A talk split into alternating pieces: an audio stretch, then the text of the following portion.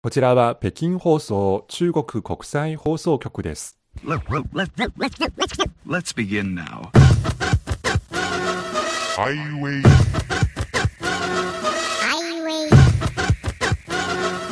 イ北京。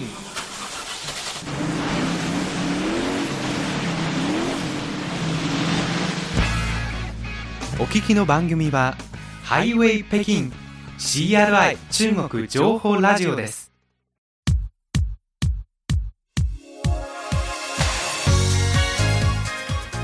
皆さんこんばんは。ハイウェイ北京火曜日ご案内の王正円です。こんばんは、西宝です。10月半ば、えー北京では重要な会議が開催されていますけれども、はい。お天気も本当に天高く馬こゆる季節ですね。そうですね。北京終点そのものです、はい、こんな中、中国共産党第20回全国代表大会がえー16日から北京で行われています。はいえーこの大会は22日まで開催されます。はい。えー中国共産党の5年に一度の全国代表大会です、はい。今回の大会では中国共産党と中国のこれからの発展について大きな政策や方針が発表される見通しです。はい、こんな世界から注目されている北京からお届けする今週の番組まず久しぶりにリスナーの皆さんからのお便りを抜粋してご紹介いたします。そしてそれに続いて週刊ニュースファイルです。はい、中国最北の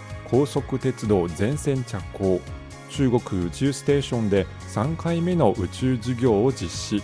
などについて解説を加えながらお伝えします。そして後半はスペシャルバスケット。今回はこの第20回党大会にちなんでの特別企画、はい習近平総書記が大会の開会式で報告を行いました、はいえーその報告の中に実はふんだんに使われていたのはい四字熟語はい、なわけですね。で、その報告に出てきた四字熟語いくつかを抜粋して、その中から見える今の中国、中国の今という企画でお届けしてまいります。ということで、まず今日のオープニングナンバーをお届けします。はい、中国の美しい山、川、大地、それから人々を歌った一曲、最珍贵的に、一番大切なあなた。中国大陸の歌手、朝鮮、終始の歌でお聴きください。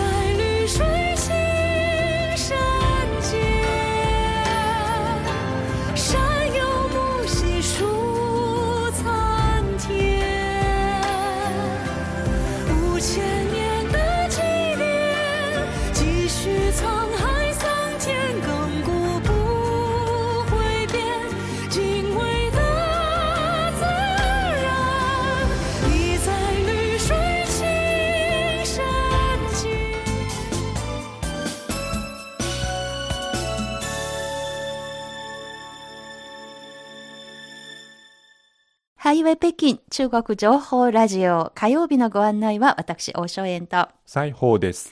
えーさて、ここでまず最近いただいたリスナーの皆さんからのお便りをご紹介します。本当に皆さんお便りありがとうございます。ありがとうございます。まず、えー10月13日に届きました愛知県岩倉市にお住まいの入本直正さんからです。昨日、名古屋市博物館に行ってきましたと題して、えーなかなか行けなくてやっと行けたということで写真とともに、えーご報告のメールをいただきました。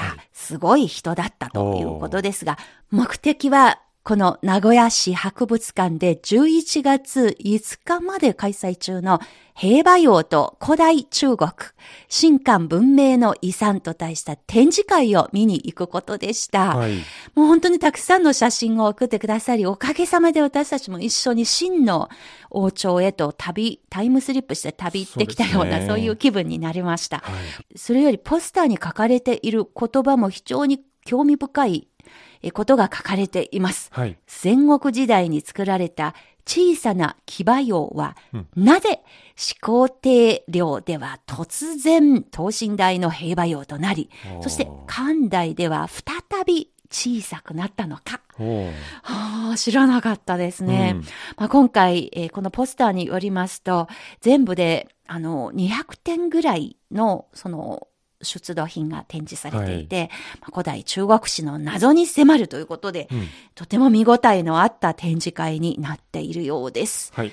いやー、ということで、まあ、入本さんがこの名古屋市博物館の見学のついでに、ご自身が毎年開催されてきました、霧紙展の開催の可能性を模索するという目的もあったようですが、そうですね。え、あの、本当に楽しいメールありがとうございました。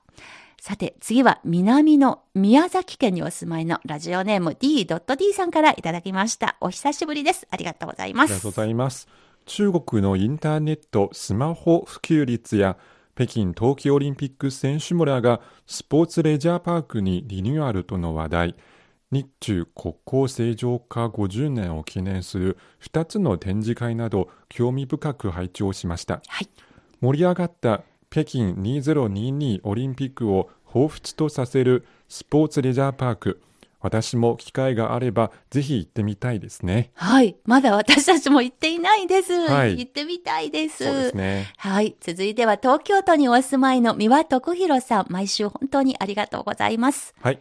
中国から日本への旅行に期待を寄せ、行きたい海外旅行先として日本の名を挙げてくださる方が多くいることは明るい話題であり、はい一日も早くリベンジ消費で活気づく中国からのインバウンドに頼り、恩恵を得て経済を上向きにしていかなければならないと思います。いやー、私もたまに日本を旅行する夢見たりしますので、はい早く本当にコロナが収束してほしいなと願っています。はい。そして、えー今度は9月27日にいただきました高知県四万十市にお住まいの杉村和夫さん。いつも本当に綺麗な写真ありがとうございますありがとう。ございます。植物とかとっても美しくで、まあ、毎回心を非常にあの打たれました。はい。今回、あの、先日、お花、あの、生け花に関する話題うん。で放送をいたしました。はいえーこんなことが書かれていました。すすき、コスモス、林道、松、柳、錦木など、日本と共通種も多く親近感を覚えました。あこーれ北京で開催された花展ですね。はい。花の展示会、花展で、あの、報告した内容ですが、はい。続きです。花というのは基本的に人の心を癒し、穏やかにし、優しくさせるものですから、うんこれから撮影するときは、華道の心得で、そういう目で花と向き合いたいなと思います。素敵なこと書かれてますね。すこれがまさに私がお話を伺った、その、えー堀江先生という先生の教え子たちの心得、心構えでもあったようですね。修行をずっと続けていきたいから、フラワーアレンジメントじゃなく、華道に移してきたということでしたね。はい。そしてこんなことも書かれていました。うんえー10月4日の放送では祖国をテーマにした作品2曲紹介されていました。うん。まず、私の祖国について、えー川、同じ川ですが、河川の線という字と、黄河のがという字ありますけれども、うん。川、その河川の線を、えー黄河のがと表現するなど、言葉一つ一つにこだわっただけあって、楽曲全体が実に雄大で、合唱部分には音に厚みがあり、聴いていて荘厳という印象を受けました。はい。えーそして2曲目の私と我が祖国は、わずか20分で完成したそうですね。はいクラシック曲でもヒット曲は昔から短時間で作られると言われています。直感でできた曲の方が覚えやすくて、口ずさみやすいからだそうです。とても親しみやすいメロディーのように感じましたと。全く私たちも同感ですね。そうですね。はい。はい。本当に楽しいメール、美しい写真、杉村さんありがとうございます。ありがとうございます。さて、あの、西宝アナがここで気を利かして、えー曲を、あの、選曲しました。どうぞ、曲紹介お願いいたします。はい、杉村さんのお気に入りの歌「私と我が祖国」今回はフェイ・ウォンのバージョンでお聴きいただきたいと思いますどうぞ。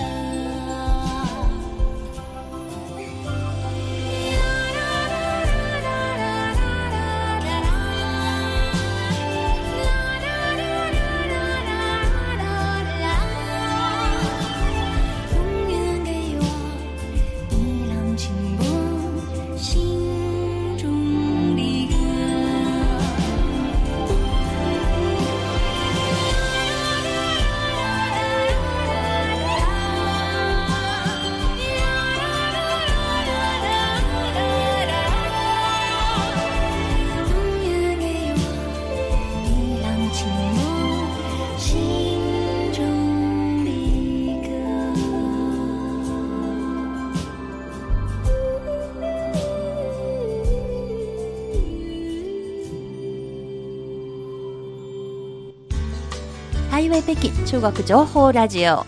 ここからは週刊ニュースファイルです。これまでの1週間、中国の経済や社会などで起きた主な動きをピックアップしてお伝えしてまいります。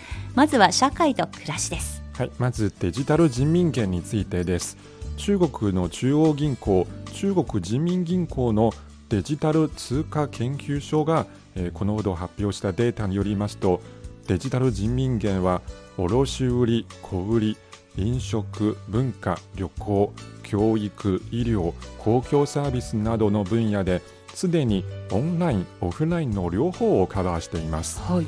えー今年8月31日現在中国の15の省と市の、えーテスト地域の累計取引件数は3億6000万件。金額は1000億4000万元日本円にしておよそ2兆436億円になっていますデジタル人民元が利用可能な店舗の数は560万店舗を超えましたはい。最近タクシーの中でもマーク貼っていまして、はい支払い可能だよというタクシー見かけたりしますよね。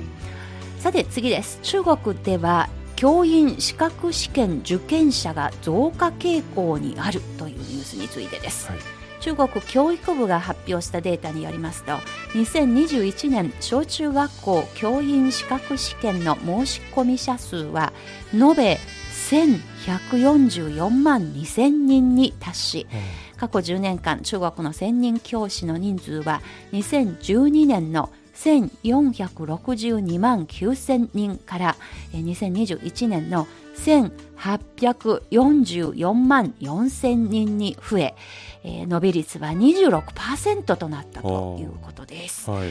現在の教職の人気がある原因についてですが、えー南京大学教育研究院のロー・林海教授によりますと、えーその背景には基礎教育に対する政府の重視が反映されているということです。はい。えーつまりここ数年政府は小中学校の教師の地位を高め、えー教師の待遇を改善する一連の政策を打ち出して教師の収入そして社会的な地位絶えず向上していることが人々の教師という仕事に、まあ、職業に対する評価高くなっていることが背景という理由を挙げていました、はい。これとってもいいことですよね、うん。私も父は教師だったので本当にあの教師を愛する愛されているということはとても嬉しく思っています、はい。さてここからは各地の動きです。はい、まず中国最北の高速鉄道です、えー中国北東部にある黒竜江省のハルビンとイシュンの2つの都市を結ぶ高速鉄道がこのほど全線で着工しました。全長318キロで設計時速250キロ建設期間は5年を予定しています。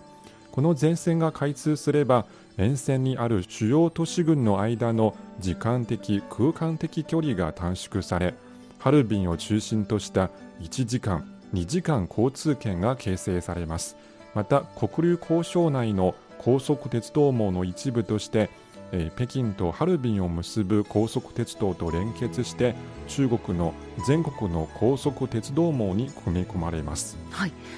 まああの全国各地の高速鉄道を乗りまくって旅してみたいな。これも私が定年退職した後の計画に いいですね。リストアップしてしてありましたので、はい。ぜひやってみたいと思います、はい。さて次です。えーこちらも旅行の聖地として知られる青海省の動きです、はい中国西部青海省海西蒙古族チベット族自治州では自治州にある冷たい湖と書いて霊湖の天文観測環境を保護する条例が可決されました。はい。これは中国では初めての制空保護に関する地方レベルの法規です、うん。制空というのが星空のことですすね。あのあ星空きれいに観察できるようなあのことを決めている法律法規ですけれども、まあ、この条例2023年1月1日から実施されます。霊湖の天文観測環境保護に関するコアゾーンで光源の種類と輝度、まあ、輝きの度合いと書いて輝度を厳格に制限すること。おえそして屋外のすべての固定夜間照明施設の照射方向を水平線より、まあ、つまりこの湖の水平線より30度下向きにすること。ほえーそれから現地の天文観測環境に影響を与えるプロジェクトの計画と建設を禁ずることさらに天文観測環境に影響を与える活動の禁止などの内容が盛り込まれています。うはい。これなぜか私見てすごく嬉しいなと思いました、うん。というのが北京とかあの大都会では夜になっても暗くならないんですね、はい。なのでせっかくここ数最近ものすごく昼間は良いお天気であの夜の夜空もとっても綺麗ですが明るすぎて星の数があんまりたくさん見えない。はいでもせめて霊湖というあの少し離れたところで綺麗な星空観測できるような、うん。そういう法律いいなと思いました。はい。はい。で続いて、えー視覚障害者向けの、えー施設です、はい。中国南部漢市地湾族自治区の中心都市南寧市でこのほど視覚障害者の住居と勤務先が集中しているエリアに展示ブロックを設置した初めての視覚障害者用スマート横断歩道が開通しました。ほう。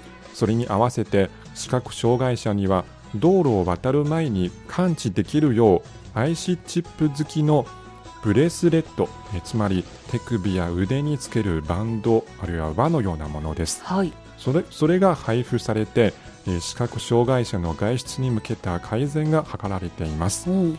この視覚障害者用横断歩道はその両端に電波による個体識別装置が設置されています、はい。IC チップ付きブレスレットを身につけた視覚障害者が道路を渡ろうとすると LED ディスプレイに歩行者が道路を渡ります。お譲りくださいという字幕が表示されます。はい。その他にランプが点滅して走行中の車に減速し注意を促すアナウンスが始まりますうん。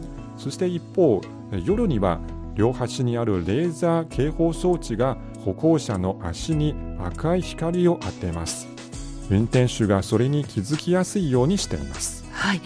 これやっぱりバリアフリーというか、あの新商者たちがあの出かけやすくするようなうんこういうこと、非常にやっぱり社会の進歩の表れだと私は思っております。はいさて続いてはサイエンスの動きです。今回ですね、中国宇宙ステーションでまた宇宙授業が行われたということについてです。はい10月12日午後のことでした。中国宇宙ステーションで3回目となる研究教室が実施されました。中国人宇宙飛行士による実験モジュール、門天、天に問うですね、門天での授業は今回が初めてのことでした。3人の宇宙飛行士が門天実験モジュール内での作業そして生活の様子を紹介しました、え長さ2メートルのストローでマンゴジュースを飲むというとてもユニークな水の飲み方を披露したり、えーそしてその背後にある科学的な原理について解説を行いました。えーまた宇宙飛行士たちは地上にいる3カ所ぐらいのあのところにあった小中学生およそ400人とビデオ通話の形でリアルタイムで交流をしました、はい。私たちもおかげさまで今回門店の中の様子を割と、あのクリアにですねあ初めて見ることができましたよね、非常に広々としたイメージでですごく驚きました、はい細長いものよりはなんか本当に広いという感じですね、はい。もっともっとこの宇宙ステーションが充実されていくことを心から願っております。はい、続いて中国で、えー巨大な樹木を調べる研究です、お。えーそれを調べている科学調査チームが最近中国で一番高い木の高さを発表しました、一番高い木はい。どこにありますか、はい、現在のところ中国一高い木は、えーせ南西部の雲南省に生えているモミ族の、えーその学名はアビエス・エルネスティという木でうん。その高さは83.4メートルです。樹齢は380歳前後現在はその寿命の中期にあることも分かりました、まあ、育ち盛りというか壮年ということでしょうか。はい。はい、えーその木は、えー胸高の直径が207センチに達しています、2メートル以上。はい、つまり大人6人が手をつないでやっと囲むことができるくらいの、えー長さです。はい、あのこの写真この前ですね中国語で漢字でですね等身大写真というふうに、はい。まあ等身大というと日本語だと83.4メートルですので、その80メートル以上の写真というふうに 私が理解しましたらばそうですね。そうじゃなくてるほど。えーてっぺんからあの麓まで1枚の写真に収められるような、まあ、ドローンとかの技術を使って、すごく苦労してあの200以上の画像をつなぎ合わせてできたと。そういうことで非常に話題になりましたが、はい。誰かさんこれ登ることができるのかしらということを ついつい思っちゃいますけれども、はい。まあということで先週の、えーニュースファイルをお送りしてまいりましたけれども、うん。佐保さんがどうしてもやっぱり気になったニュースが一本あったようですね。ありましたいよいよ来月えー11月に予定されているサッカーワールドカップですね。今回はカタールで開催されます、はい。えー中国は残念ながらサッカーチームはまた出場する、えー機会を逃しましたけどはい。でも中国の企業がその競技場の建設や公共交通を後押ししています、はい。えーカタールではワールドきワールドカップ期間中のサポーター送迎に使われる、えーシャトルバスが用意されていますがええそういったバスにはえー電動バス700台余りが用意されています。はい。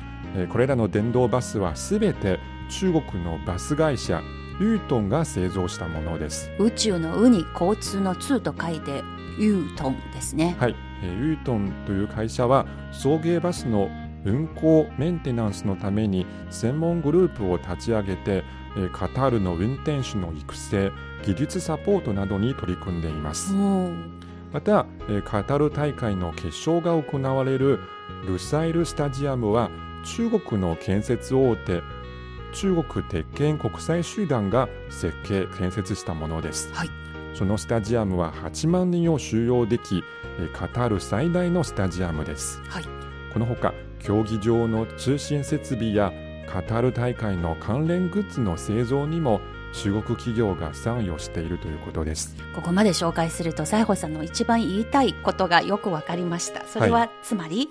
えーサッカーチーム以外中国は、えー全部参加していますね なんと自虐的な。ちょっと残念な ことですけどよね。はい。これ何年も続いていることなので、うん、結構続いていますね。はい。まあ、全て中国代表が出場するためための前触れというか準備のことですので、はい、必ずいつか出場できるとうん、信じています。ぜひ頑張ってほしいですね。ですよね、はい。今週のニュースファイルでした。はい、ではここで一曲お聴きください、えー今中国で大ヒット上映中の映画「万里归途万里に渡る帰り道」これは、えー戦争が勃発した国から中国の元外交官や外交部の新人が、えー中国の同胞たちを連れて帰国の途に就くという、えーし歴史上の実話を元にした映画ですがそれと同じタイトルのプロモーションソングをお送りします。はいえー、万俊会王春外の歌でお聴きください。正跨山而来的风，落入尘嚣中，轻拂过面孔。我横过世间那漫野的火种，他盖哑的喉，我攥紧的手。奔赴的人可曾问那归程？指引向长夜的方向，摇晃着的微光。迷途的人还在等某盏灯，划破这黑暗的漫长，把路照亮。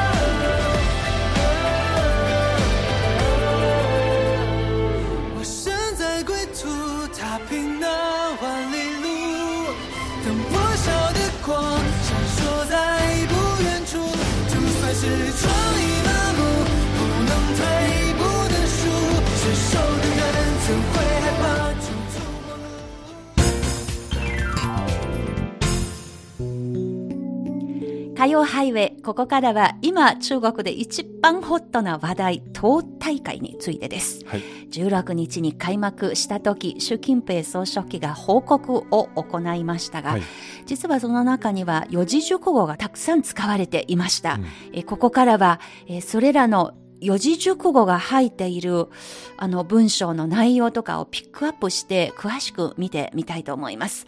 その中から中国の今、そして今の中国で盛んに言及されている新発展理念、新しい発展理念の一端を垣間見てみたいと思います。はい。そういうわけでここからは四字熟語に見る中国の今と題して、まあ、ほんの少し抜粋してご紹介してまいります。はい。えーなおこの CRI 日本語の SNS、ツイッターなどでですね、この、えー四字熟語は9つのその10回シリーズでですね、うん9つの用語を選んで10回シリーズで紹介してまいりますので、はいぜひご興味のある方、合わせてチェックしていただければと思います。うん Twitter、Facebook などで CRI 日本語で検索していただければと思います。はい。まあ、ということで、ここからはちょっとした中国語教室のコーナーになります。まずはこちらです。不忘初心。初心忘れるべからず。不忘初心。という4文字ですが、はい志を立てた時の心意気を忘れずに、えー行動に貫いていくようにするという意味の言葉なんですが、はい。実はこれは原点は白居易の詩がありまして、あるその弥勒菩薩に関する絵の上にあの書かれている文章ですけれども、こんなことが書かれていました。物事を始めようと思い立った時の気持ちを忘れなければ思いが必ず実現するという意味の所以表不忘初心而必果本願也という言葉がこの出典だと原点とされています。うんさて具体的な使い方の例には例えばこんな風に使われています。今回の党大会の報告ではこんな風に使われていました中国共産党は中華民族の先週の偉業を志し人類の平和と発展の崇高な事業に力を尽くし責任はこの上なく重大で使命はこの上なく光栄です。全党員が初心を忘れず使命を胸に刻まなければなりません。というふうにこれこそ中国共産党の心構えというか私たちはこういう気持ちで仕事に取り組んでいるのよということがわかる言葉ですよね。はいさてもう一個紹介しましょう。これがあの美しい唐の時代の漢詩が原点となっています。まず中国語の、えー4文字ですが発音からご紹介します。はい。提及不穩。馬蹄早くも歩み穏やかに。提及不穩。これは意味としては急ぎ足で早く進みながらも着実に物事を運んでいきましょうという意味なんですね。これはあの改革をしっかりと推進していく際のそういうあの心構えを示す表現です。唐の時代の詩人孟公孟子の孟に郊外の郊と書いてうん孟公ですが、こんな詩を残しました。春風得意馬蹄疾。一日看尽長安花。春風に意を得て馬蹄早く一日に見尽くす長安の花、これ漢詩お好きの方がよくおなじみのある句かと思います、はい。党大会ではこのように使われていましたこれまでの5年で我々は質の高い発展の推進に力を入れ積極的に新発展構造を構築しスピーディーかつ着実に改革を推進してきました。